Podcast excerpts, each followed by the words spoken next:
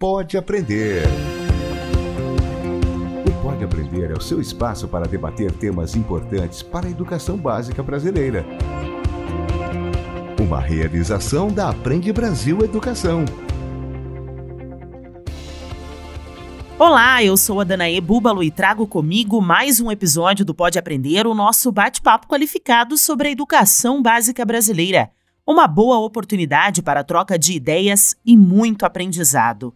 Seja na sua casa, no carro, no alto-falante ou no seu fone de ouvido. Vamos juntos? Os investimentos, o gestor público precisa entender que toda ação dentro da educação não é gasto, é investimento. Porque investimento, quando você faz, você busca resultados. E eu acredito de verdade que é escola, família e professor tem que ser realmente de mãos dadas porque tanto a gente pode buscar e eles buscar na gente. Então isso é uma coisa muito importante. Livro aberto. O educador se eterniza em cada ser que educa. A famosa frase do patrono da educação brasileira, Paulo Freire, traz esperança aos professores e professoras que têm consciência de que o ato de lecionar tem um alcance muito maior do que se pode imaginar, ou pode aprender da sequência ao episódio especial que é feito para quem acredita na educação, uma parceria entre a Aprende Brasil Educação e a Nova Escola.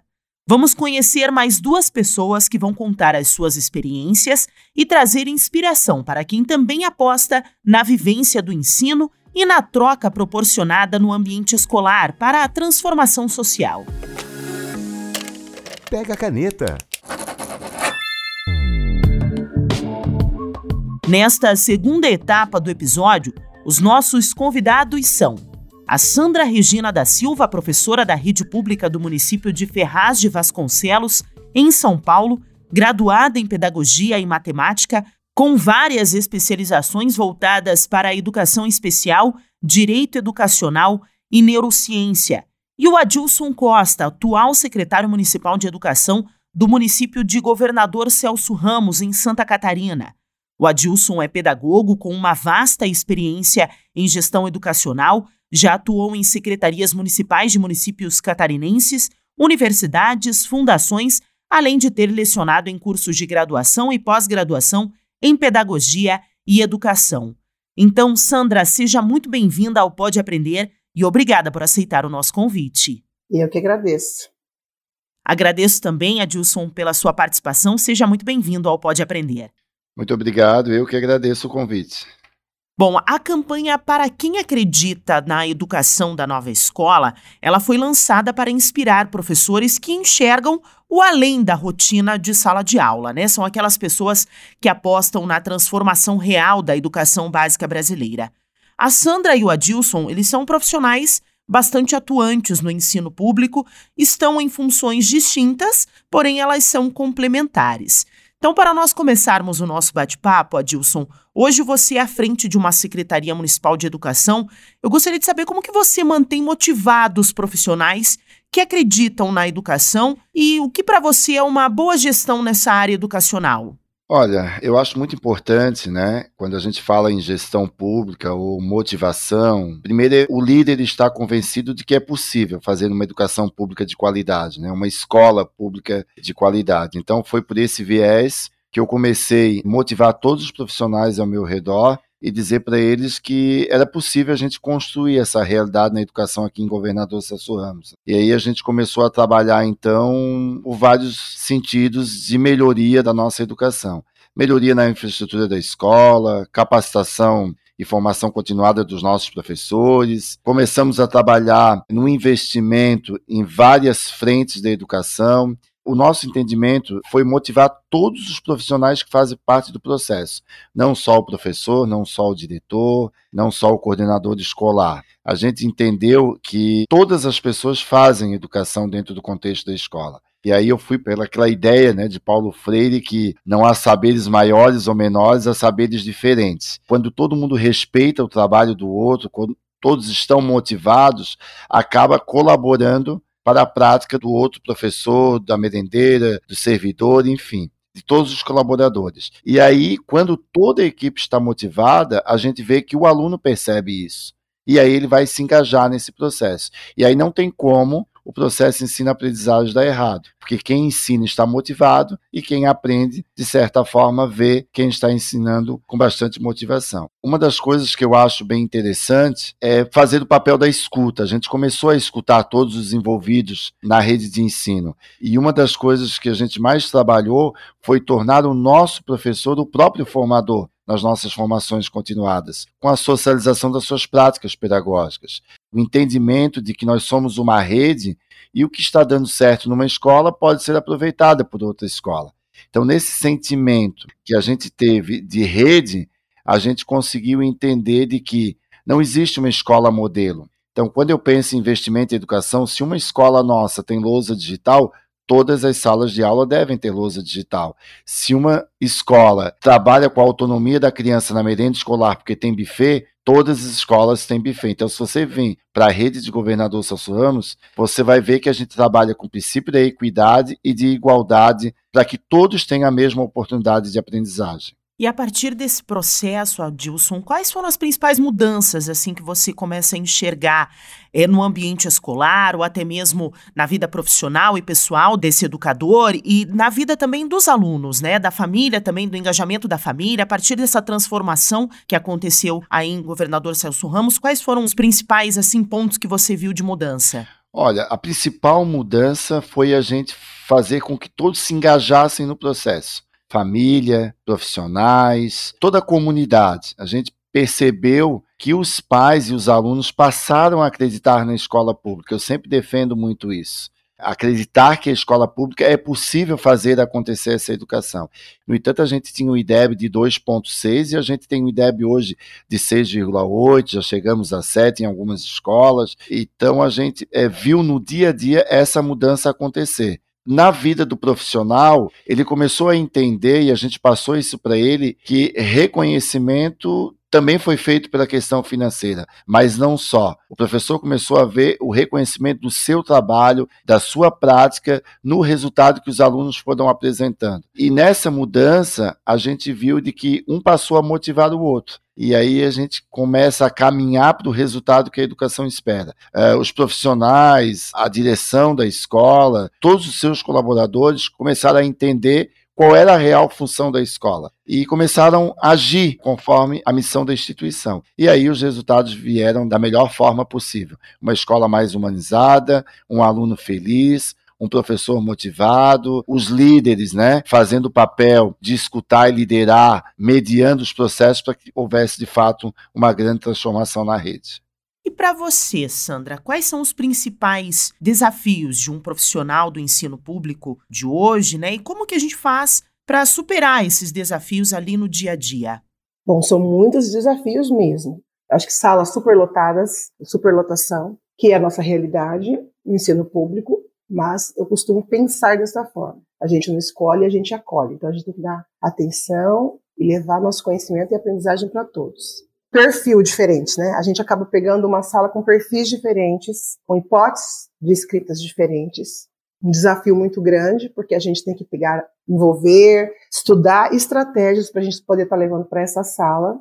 Como o aluno vai avançar na aprendizagem se ele não é um aluno assíduo? A gente vê muitos casos que a gente tenta fazer busca ativa, utilizar algum tipo de material impresso para a gente chegar até essa família. Então, assim, acho que o desafio é chegar até a família e fazer com que eles se entendam que o aluno tem que estar presente na escola para que a gente veja esse avanço para os alunos. Eu estava ouvindo ele falar e eu estava pensando a valorização do professor. A educação ela sempre tem que ser em primeiro lugar, né? A gente luta, luta e a gente já conseguiu melhorias, mas a gente ainda tem que conseguir lutar por muito mais para tudo, para dentro das nossas escolas, para dentro das nossas secretarias levar planos, né? Quando vem os planos até chegar na nossa escola, a gente vê que vai dando condições para o professor, para que ele possa estar levando também conteúdos, ideias para dentro da sala, onde a gente pode diversificar ainda mais nos planos de aula, a nossa didática. E para a gente tentar superar voltando a falar nas, nos perfis diferentes, eu trabalho muito com coletividade, trabalhos em duplas, em grupos. Acho que a escola é o melhor lugar para fazer amigos. Eu tive isso na minha infância, falo isso para os meus alunos. Eles têm essa super proteção um com os outros quando eles estão trabalhando na coletividade, na dupla, no trio. Eu percebo que eles se sentem incluídos, mesmo aqueles que ainda não estão alfabéticos, mas tem aquela interação muito grande para eles. E eu acho que o desafio para superar é o professor ser um professor pesquisador, levar estratégia, coisas novas que aguçem a curiosidade desse aluno, né? E que a gente também possa fazer assim, mesmo os alunos alfabéticos e não alfabéticos, você pode fazer os conteúdos com graus de dificuldades é um pouco maior para aquele que já é alfabético, já lê, já escreve, e um conteúdo com um teor um pouco menor para que aquele aluno se sinta incluído no sentido assim, é o conteúdo para todos, só que com formas diferentes, adaptados diferentes. Porque o aluno ele tem que se sentir inserido no meio daquele grupo, ele tem que se sentir, isso é muito importante para todos eles, né? Eu acho que isso é a parte mais desafiadora também, né? Eu sou uma professora que eu venho para minha casa e eu começo a pesquisar várias coisas, a parte lúdica, a parte concreta, a parte de linguagem visual, que a criança ela tem que ser desafiada, ela tem que ter interesse para fazer aquilo. E a hora que você vai vendo que ela vai conseguindo, você vai elaborando outros planos. E aí eu sei que ela se sente muito incluída. Né?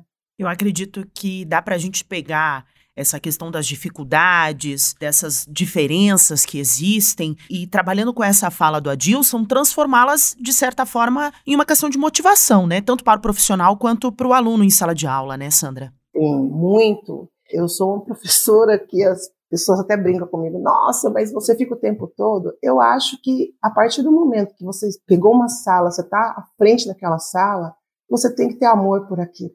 A formação continuada, ela te dá um suporte muito grande para que você consiga entrar em caminhos que você vai conseguir recuperar aquela criança. Quando eu falo de perfil, eu digo de todas as maneiras, eu não digo só a parte de aprendizagem, às vezes é um problema familiar, e nós, professores, nós temos que ter esse olhar para esse aluno e fazer um outro papel também do que, que está acontecendo, porque às vezes a criança ela não está rendendo, não pelo fato da estar tá com dificuldade, estar tá com a desabilidade, teve um momento pandêmico, mas o que, que está acontecendo? Então, quando você tem essa abertura, essa criança tem essa confiança no professor, é muito importante, porque daí você consegue chegar nas famílias. E eu acredito de verdade que é, escola, família e professor tem que ser realmente de mãos dadas, porque tanto a gente pode buscar e eles buscar na gente. Então, isso é uma coisa muito importante. A gente não vai conseguir fazer nada se a comunidade não estiver dentro da nossa escola, se não estiver inteirada dos assuntos que acontecem, porque a transformação ela vem de dentro. Ela vem de dentro, ela busca a comunidade para entrar. E isso é muito importante. Perfeito. Gostaria de complementar, Dilson? É, eu acho extremamente importante a fala da professora Sandra, né? Até porque a gente trabalha aqui na rede sempre respeitando cada sujeito como um ser único. Eu sempre falo aqui nas formações dos nossos colaboradores que enquanto um aluno não estiver aprendendo, aí existe uma preocupação do poder público, do professor, e a gente tem que buscar esse resultado. É sempre entender o porquê que o aluno não está aprendendo. Quando a Sandra fala de salas superlotadas aqui, nos períodos de alfabetização, a gente realmente não permite mais de que 15, 20 alunos numa sala de aula para possibilitar ver cada aluno na sala de aula como um aluno e não mais como um número. Os investimentos, o, o gestor público precisa entender que toda ação dentro da educação não é gasto é investimento. Porque investimento, quando você faz, você busca resultados. Então, quando tu falou ali no início sobre essa motivação, a gente vem buscando o reconhecimento o respeito, principalmente, e a valorização de cada profissional. Parabenizando até ele pelos pontos positivos, tentando buscar e alinhar com ele os pontos negativos para o melhor resultado, buscar na motivação financeira também, buscar oferecer, por maior ou menor que seja a escola, um espaço aconchegante para ele sentar, ter a sua hora de atividade, fazer o seu estudo. A gente tem hoje aqui fornecido para cada profissional nosso é, o seu instrumento de trabalho, que é o próprio notebook, o tablet para os alunos. Na verdade, possibilitar o acesso a tudo aquilo que vai ser usado como recurso didático pedagógico para o processo de aprendizagem. A melhoria da infraestrutura da escola, não dá de ensinar numa escola que o banheiro não é adequado, que pinga água em cima da cabeça do aluno, a gente não pode permitir isso. Equilibrar também o trabalho e a vida pessoal, porque é preciso tomar cuidado, né, para que a gente não sobrecarregue o profissional, para que não afete nem a vida pessoal dele, nem ele trazer os problemas da vida pessoal dele para profissional eu acho que é permitir a escuta, ouvir sempre esse professor, esse colaborador, para que a gente possa, né, esse pós-pandemia principalmente, cuidar da saúde mental de todos os nossos colaboradores, né, para que a gente diminua os problemas e aumente a produtividade desse profissional. Acho que de fato, com essa tua fala, Dilson, em resumo, é tirar esse cabresto, né? Essa venda que muitos ainda têm nos olhos de que a educação básica hoje é professor e aluno, se envolve um corpo muito maior, né? Não são apenas esses dois elementos. E ter cuidado para essas outras pessoas, para essas outras mãos, digamos assim, que trabalham juntos pela educação, não é mesmo? Eu acho muito importante essa tua ponderação nessa minha fala, pelo seguinte: eu sempre digo que, pela linha até de Paulo Freire, quem não gosta e quem não ama estar na educação não pode nela. A educação ela é feita de afetos, de acolhimento. Eu sempre faço formações com os nossos monitores e motoristas. Por quê? Porque se o aluno não sai se ele não encontra já na parada do ônibus dele um, um, acolhimento, um espaço legal, ele já vai provocar indisciplina dentro da escola. Então ele precisa ser bem transportado, com conforto, com carinho, com diálogo. Ele chega na escola, ele tem que ser recebido por quem está à frente do portão da escola, para quem está na secretaria da escola. Ele precisa se alimentar com algo que é feito com muito carinho, com muita dedicação. Ele precisa estar o tempo todo sendo observado de que ele está gostando daquele espaço. Porque se o maior problema hoje da educação brasileira é a, a aula chata, é a escola é chata, a gente precisa desmistificar isso. O aluno precisa ter saudade de voltar para a escola para outro dia. Ele precisa pensar na escola dele no final de semana, que ele está doido que chegue segunda-feira. E não pensar que ele está doido que chegue as férias, que ele está doido que acabe o ano, porque a escola é maçante. Então, quando todos os colaboradores pensam em tornar esse espaço mais humanizado, mais acolhedor e mais acessível a esse aluno, todo mundo vai fazer educação, não só o professor. Olha só como é que a gente vai entregar esse aluno para o professor na sala de aula. Um aluno feliz, porque ele veio bem transportado, ele se alimentou bem, ele foi bem acolhido. Então esse aluno só vai estar feliz nesse espaço. E o professor, de certa forma, vendo uma turma motivada, ele vai cada vez se motivar melhor, né? Perfeito. Bom, hoje vocês estão aqui, o Adilson e a Sandra, vocês são os nossos personagens de fonte de inspiração para os nossos profissionais da educação. Acredito que a gente começou o nosso bate-papo de forma esplêndida e eu gostaria que vocês comentassem agora, na vida profissional de vocês, se vocês têm algum professor, alguma professora que tenha inspirado o trabalho de vocês nessa caminhada no ensino. Sandra, tem algum professor, algum personagem na tua história que você possa contar aqui para os nossos ouvintes? Sim, eu vou começar a minha história com a minha professora de primeiro ano. Eu acho que lá foi o primeiro contato dentro dessa área maravilhosa da educação. E diante desses anos de educação, foram vários professores que trabalharam, que eu pude conhecer, que não necessariamente eram da disciplina de ensino de educação básica, eram especialistas, mas aqueles professores que chegam com aquela sede de, como o Adilson falou, eles vêm para a sala de aula felizes porque ele já teve todo um trajetório de acolhimento. Então, na sala, aquele professor já chega. Então, eu vi muito isso. Aqueles professores que estão com aquele sorriso maravilhoso. Se eu falar um, eu vou estar sendo injusta, porque eu acho que desde que eu comecei até hoje, são vários professores.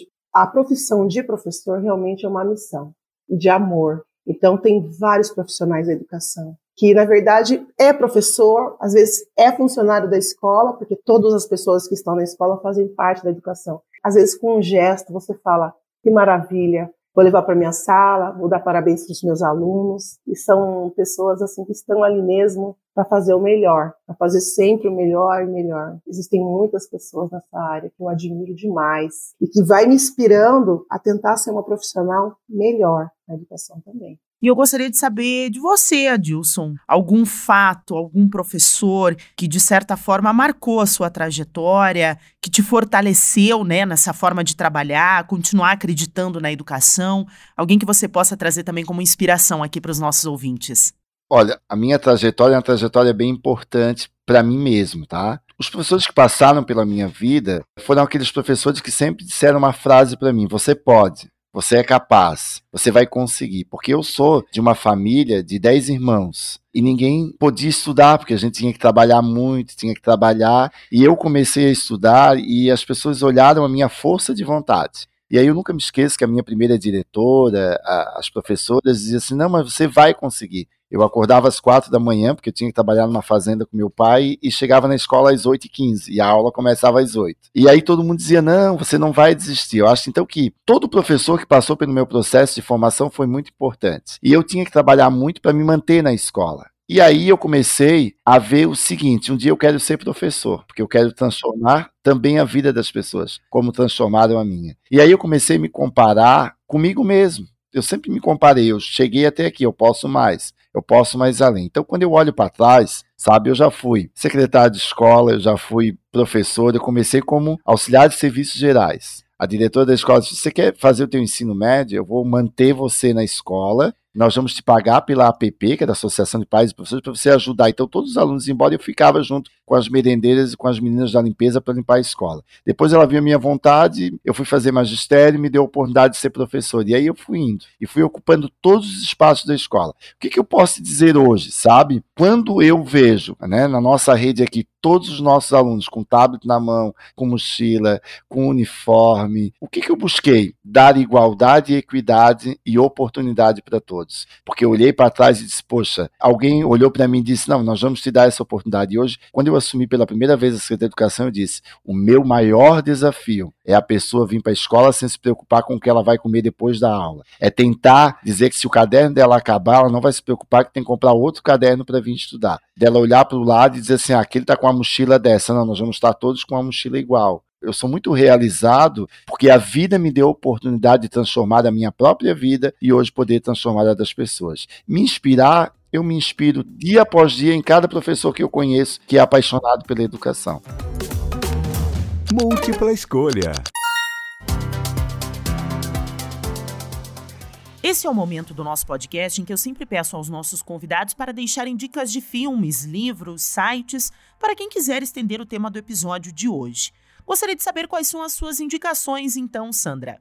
Olha, vou até dar uma indicação de um livro que eu pesquisei, li, amei, estou fazendo um projeto com os meus alunos, que é sobre africanidade, né, que a gente não pode esperar só novembro para chegar, a gente tem que trabalhar isso no ano letivo todo, porque é uma história que a gente tem que estar tá passando para os nossos alunos. E o livro é da Sandy Oliveira e se chama Com Qual Penteado Eu Vou? Que é o encontro de uma família que conta algumas histórias sobre os penteados.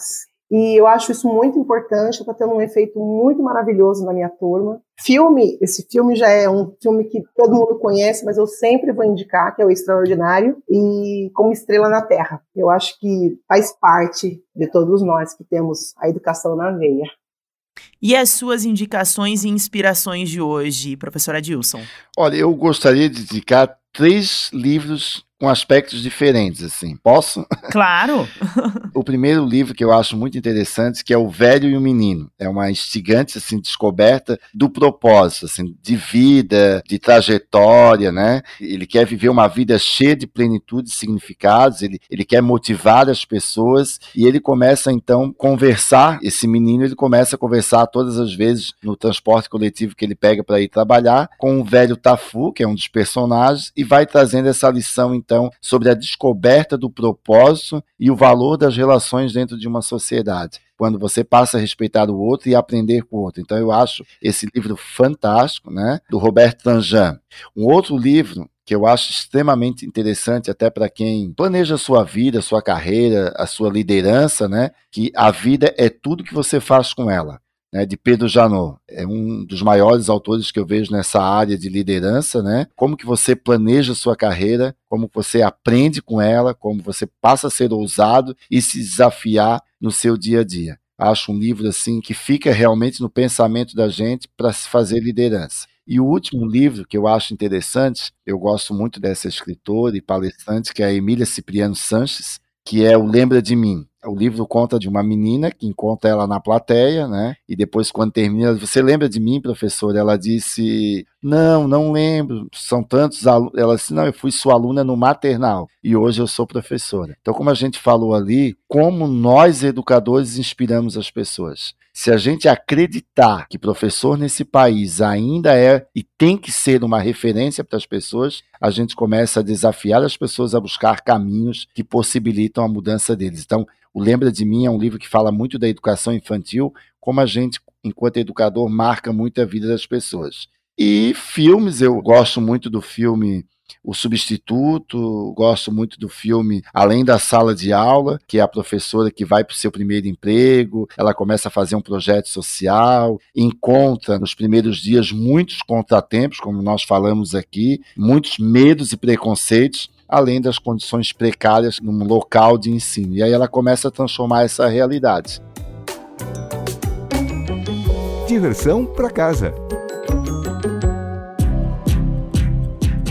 Quero agradecer muito a participação do Adilson, a participação da Sandra e deixar aberto aqui aos nossos convidados para deixarem os seus contatos, suas redes sociais, o seu e-mail, para quem quiser conhecer um pouco mais do seu trabalho, Adilson, o trabalho da Sandra, quais são os seus contatos? Posso deixar aqui o meu Instagram, né? Que é o arroba GCR, que é uma forma que a gente está sempre ali visualizando, conversando. Tem o meu próprio e-mail, que é o secretário hotmail.com. E todos os nossos projetos, que nós temos muitos projetos legais na cidade, podem nos acompanhar ali no site da secretaria que é www.semecgcr.com.br. Eu sempre digo que o nosso site é o portfólio da gestão pública de governador. Você vê do início ao fim, até hoje, o que a gente vem fazendo. Muito bacana. Muito obrigada, viu, Adilson? E parabéns pelo teu trabalho. Obrigado eu, viu? Estou sempre à disposição aí é, de poder estar falando aí do nosso trabalho de educação. E para quem quiser conhecer também um pouquinho mais do seu trabalho, Sandra, quais são os seus contatos para os nossos ouvintes? Olha, eu vou deixar o meu Facebook, que ali eu compartilho muitas ações que eu faço com a minha sala, com as minhas turmas dentro da minha escola. E o meu e-mail, sandraregina45@gmail.com. Perfeito. Muito obrigada, Sandra. Imagina, eu que agradeço.